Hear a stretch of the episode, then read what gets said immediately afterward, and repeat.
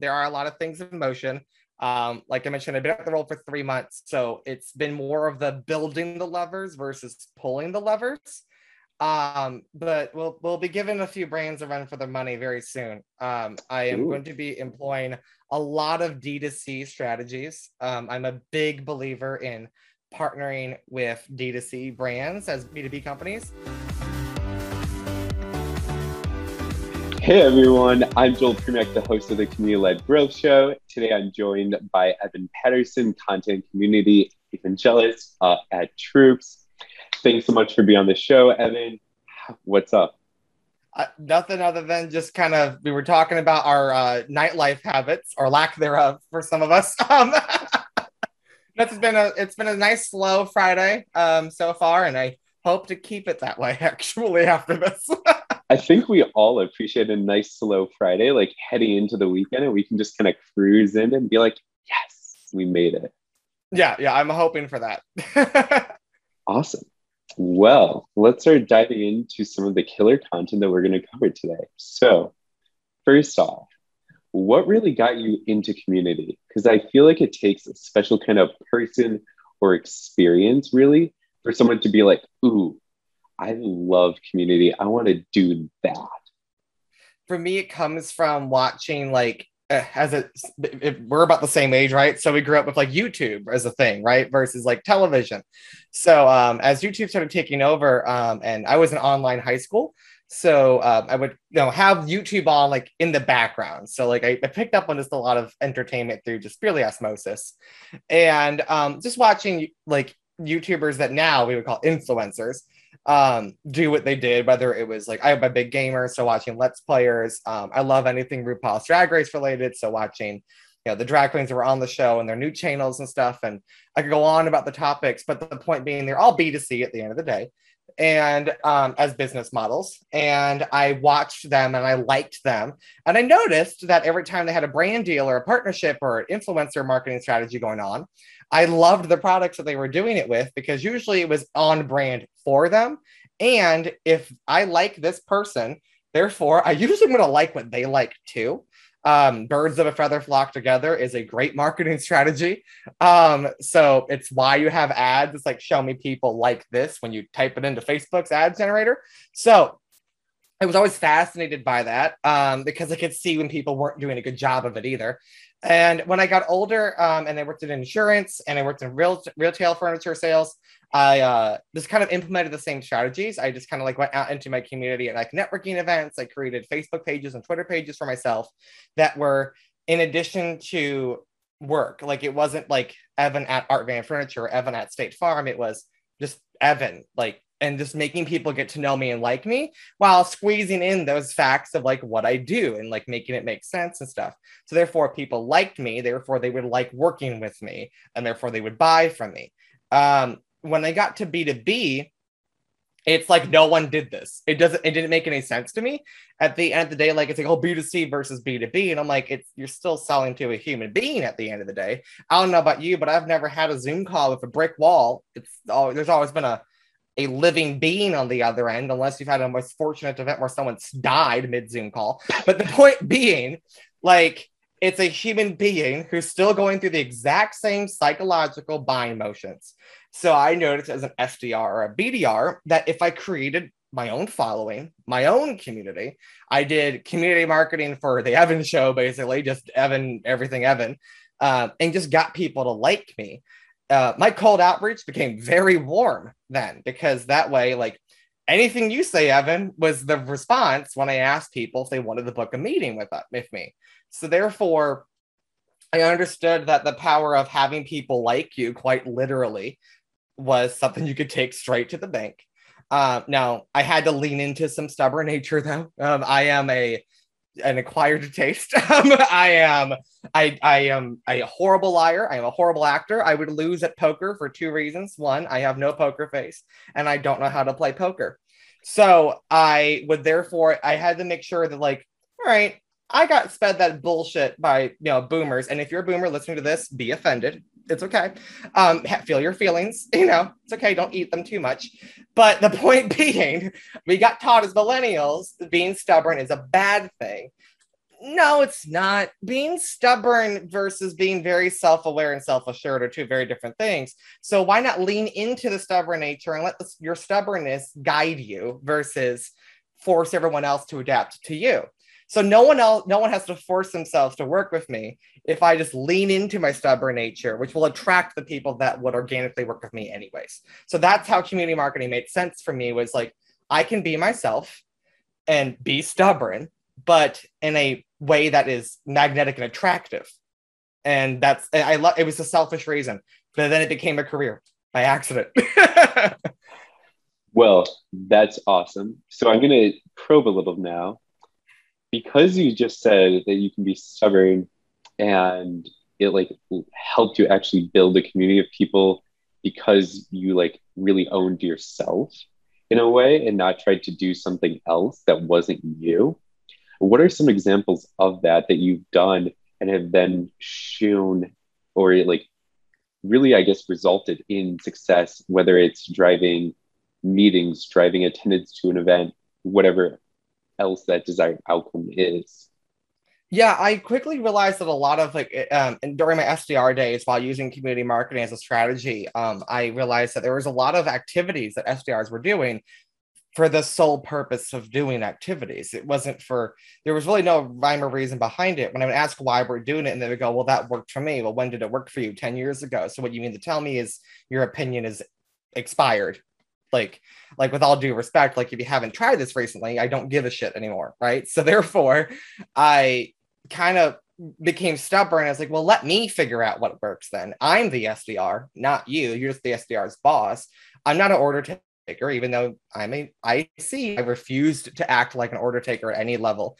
Um, so therefore, I would experiment with all the different channels, whether that was LinkedIn, Twitter, email, um, uh, cold calling, to figure out what worked best for I C P. Um, you know, I always made sure to get to my meetings booked. I always made sure to have my total number of activities equal to the total that they were looking for, but I refused to look at the channel by channel activity requirements um, because most of the time they were wrong, and and I could prove it with data. So I refused to do it. Every time I didn't hit quota was when I got threatened with being fired. Um, and I just bit my tongue and did it because at that age, I couldn't afford to get fired. Now, if somebody wants to fire me, go right ahead. But, um, but, the right, but the point being, back then, I had to lean into my stubborn nature to prove that I knew I was good at doing this. Um, not just to everybody else, but to me. And it worked in my favor. Um, I developed social selling strategies that made me be able to sell into an I C P that, statistically speaking, I don't care if you're a great cold caller. I don't care what spreadsheets you show me. I've never seen a cold caller outperform me with cold calling than one that did social selling. I've never seen one. Prove me wrong, please, if you can. I would love that, actually. But the point being, I really, well, my I C P hangs out on social. So screw what my boss says about cold calling. I'm going to go hang out on social. That's fair. And that's a great point. Like, be where your audience is, is pretty much like the entire ethos of community. So that's a perfect point, and I love that. And that, again, like, great explanation and showing really the whole why you kind mm-hmm. of have the point of view that you do today. So thank you so much. Diving into um, the point that you just made around activities, how do you, and like, what do you do and what do you count as an activity being social on social? Because I know that you excel at social selling. It's no secret. It's, I would say, well-known fact in B two B. And if you don't think it's a fact, you probably aren't looking at the same accounts that Evan Patterson runs that I'm looking at. I think you're looking at the wrong Evan Patterson. So I would say, like, how do you show your value and your time is spent well on social to then show and justify that to your manager, to your manager's manager, et cetera? Yeah, social selling is very difficult to track. Um, it, it's very difficult to quantify, um, like the number of messages, number of connections, like the, the, the tiny things you're doing. Um, It's also important that when you when you talk about social selling with your manager, that they understand what social selling means.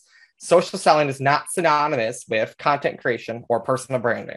It, it, those are tangential and they're symbiotic and they work well together. And quite honestly, you need all three, you know, but you, but they're not synonymous. You know, cars aren't synonymous with fuel, and they're also not synonymous with driver's licenses. They're also not synonymous with the knowledge of how to drive a car, but you need all four. So um, trying to explain that to a manager should it be difficult, but unfortunately it is. And if you're a former manager of mine, some of you will know which ones I'm talking about and some of you won't. But The, the point being, if I, what I did was I tried tracking like connection requests and things for a while, but that got really tedious. And actually I spent more time tracking than doing. So what I started doing was um, tracking like conversations that I was having, like, hey, I spoke to this many people this week. Um, and if I was still talking to them like the next week, like I didn't count that as another conversation. That conversation was just still happening. So it's based off conversations that were starting. Um, you know, let's say conversation ended and it started up again two weeks later. Like I had to use my best judgment really. Um, and then the other metric was like, obviously what came of it, you know, were meetings getting booked. Um, and then the, the last metric was like how much time I was spending. I kind of looked at this like from a time budgeting perspective, kind of like a time card. So mm-hmm. how many hours did I just spend social selling basically per day? And then how, how many meetings were I getting per hour if I divided it by hours? And then figured out if that was a good R O I. And then, and then I could like anecdotally explain to my boss what I was doing in that time, if it was lower than I wanted, or if it was higher than we expected, how do we repeat this? You know, mm-hmm. it, social selling is way more artistic um, of a channel than it is compared to the other ones. Not saying like they're not artistic at all, but it is, I would dare to say it's mostly artistic, where the others, it's like a solid fifty fifty artistic versus scientific. Yep. No, I totally agree. And I would say then you built up this really great audience on Twitter, on LinkedIn, especially too. And you landed this new role at Troops as the content and community evangelist. So in a nutshell, how has your audience then really helped and propelled you into that new role? Because you already had this built-in following of people who craved your content, who really learned and listened to you and looked to you as kind of a guiding leader almost in that space? Yeah, uh, good question. Um, well, one, my following helped me get the job. Um, there's that.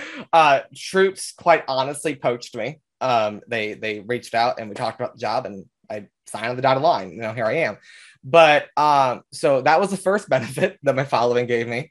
Um, second benefit that my following gave me that it's benefiting my current role is this the exposure I'm getting to other people that have been doing my same job or similar jobs um, uh, at other companies. So I can connect a network of them and I can amplify the speed at which I'm learning. You know, keep in mind, I've had my job title for three months. I have been a full-time marketer for three months.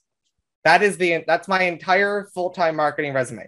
I've done a lot of part-time stuff, I've done a lot of freelancing stuff, but at the end of the day, I have been doing this for three months. So, um, but because of the branding and because of the network that I've been able to build, I've been able to perform as if I've been doing this much longer um, because I've been able to get that knowledge faster um, and understand it quickly through a network. So that's a second benefit. Uh, that also benefits Troops, so because they get more for their dollar out of me. Um, and then the third benefit has, uh, and I'm very thankful for all my followers on this one, because this one has had the biggest impact on my life um, outside of my nine to five job, which is the uh, just like the self-assurance that what I'm doing matters. You know, uh, it, it can matter to me, and you should love what you're doing. Um, and but some, for me, like, I'd be lying if I didn't say I love attention. And it is, it's just nice to get that confirmation and reminder every once in a while that what I'm doing is helping people. And without a following that is highly engaging and unsolicitedly reminds me that what I'm doing has a positive impact, um, I wouldn't be able to keep doing this. I just, it, the money would not, would not matter at all if it wasn't for that. No, that makes complete sense. And again, thank you so much for sharing that with us. Um, and then kind of going into now your role at Troops, how are you guys thinking about community? Are you guys thinking about it in terms of an owned community that you guys are going to build and or it's already built and you guys are just looking to really put more people and energy into that? or are you guys going more so for um, sponsoring and working with partner communities almost in that sense? I can't speak in too much detail yet. Um, there are a lot of things in motion. Um, like I mentioned, I've been at the role for three months. So it's been more of the building the levers versus pulling the levers. Um, but we'll, we'll be giving a few brands a run for their money very soon. Um, I am Ooh. going to be employing a lot of D two C strategies. Um, I'm a big believer in partnering with D two C brands as B two C companies, B two B companies. I'm also a big believer in influencer marketing. I'm a big believer in affiliate marketing and referral marketing. I am a big believer in shock value. I have no qualms against calling out competitors by name. I, I, I personally enjoy creating controversy controversy within the space. So as somebody who's unintentionally become the Perez Hilton of the space, I, if you have drama, I probably already know about it. Um, so I... Uh, I, I can't wait to start leveraging some pushing the envelope strategies that are very uncommon in B two B um, that I would, I think are just going to really just help Troops stand out. Um, it's really going to help Troops explain its value and the fact that it's not this note-taking tool. It's not just a fancy spreadsheet. It's workflow automation. It's the ability to give every single one of your employees at any level in the organization at any level of tech savviness or lack thereof, a virtual assistant that they can program themselves. Like the fact that we can do that in less than ten clicks for every single human being is something that I think not enough people realize. And I think through shock value and through um, creating brand awareness in a way that we all fall in love with the same way we fall in love with clothing brands and food brands and music brands, and I'm hinting at some of the strategies as I'm talking right now, um, is going to be very advantageous for Troops in the marketplace. Well, it sounds like we may just have to have you back in like a year or so to see how all those strategies then like works out, because I can't wait. And they cost now. a lot less money than traditional strategies, so double whammy. Hey, more the merrier. That is not bad at all. Well, that's awesome. And I'm glad to hear that you guys have exciting stuff coming down. And thank you very much for dropping a little bit more info about Troops, because I just learned something new today about it. So thank you. I appreciate that.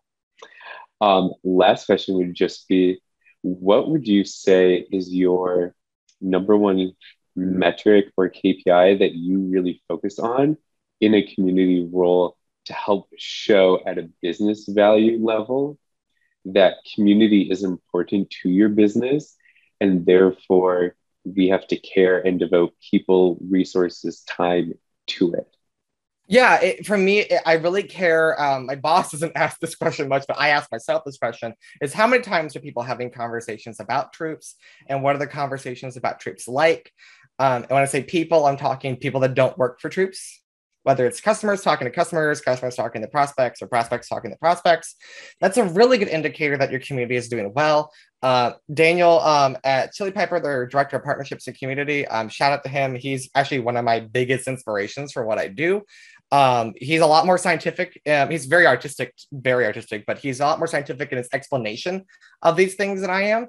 And he puts it very well that a community, we said this at RevCon quite literally yesterday at the time of recording this, um, he mentioned that a community is a is kind of like a, a, a forum or social experience where people are talking about what you're doing without interaction from the employees, where a lot of companies think community is just like your company talking to people in social back and forth. Um, it's more about conversations about you in front of you, you know, and like you can take advantage of that in a thousand ways. That's a whole nother podcast episode. But the point being, I always look for how many times are we getting talked about? How many times are things tangential to what we're doing getting talked about? Um, You know, this is also falls under the category of social listening. So it's a social listening metric at the end of the day, which is a really good health check on whether or not your community exists and is strong. Um, you know, and I could go on for another hour about how we can turn that into like a dollar's projection and forecasting.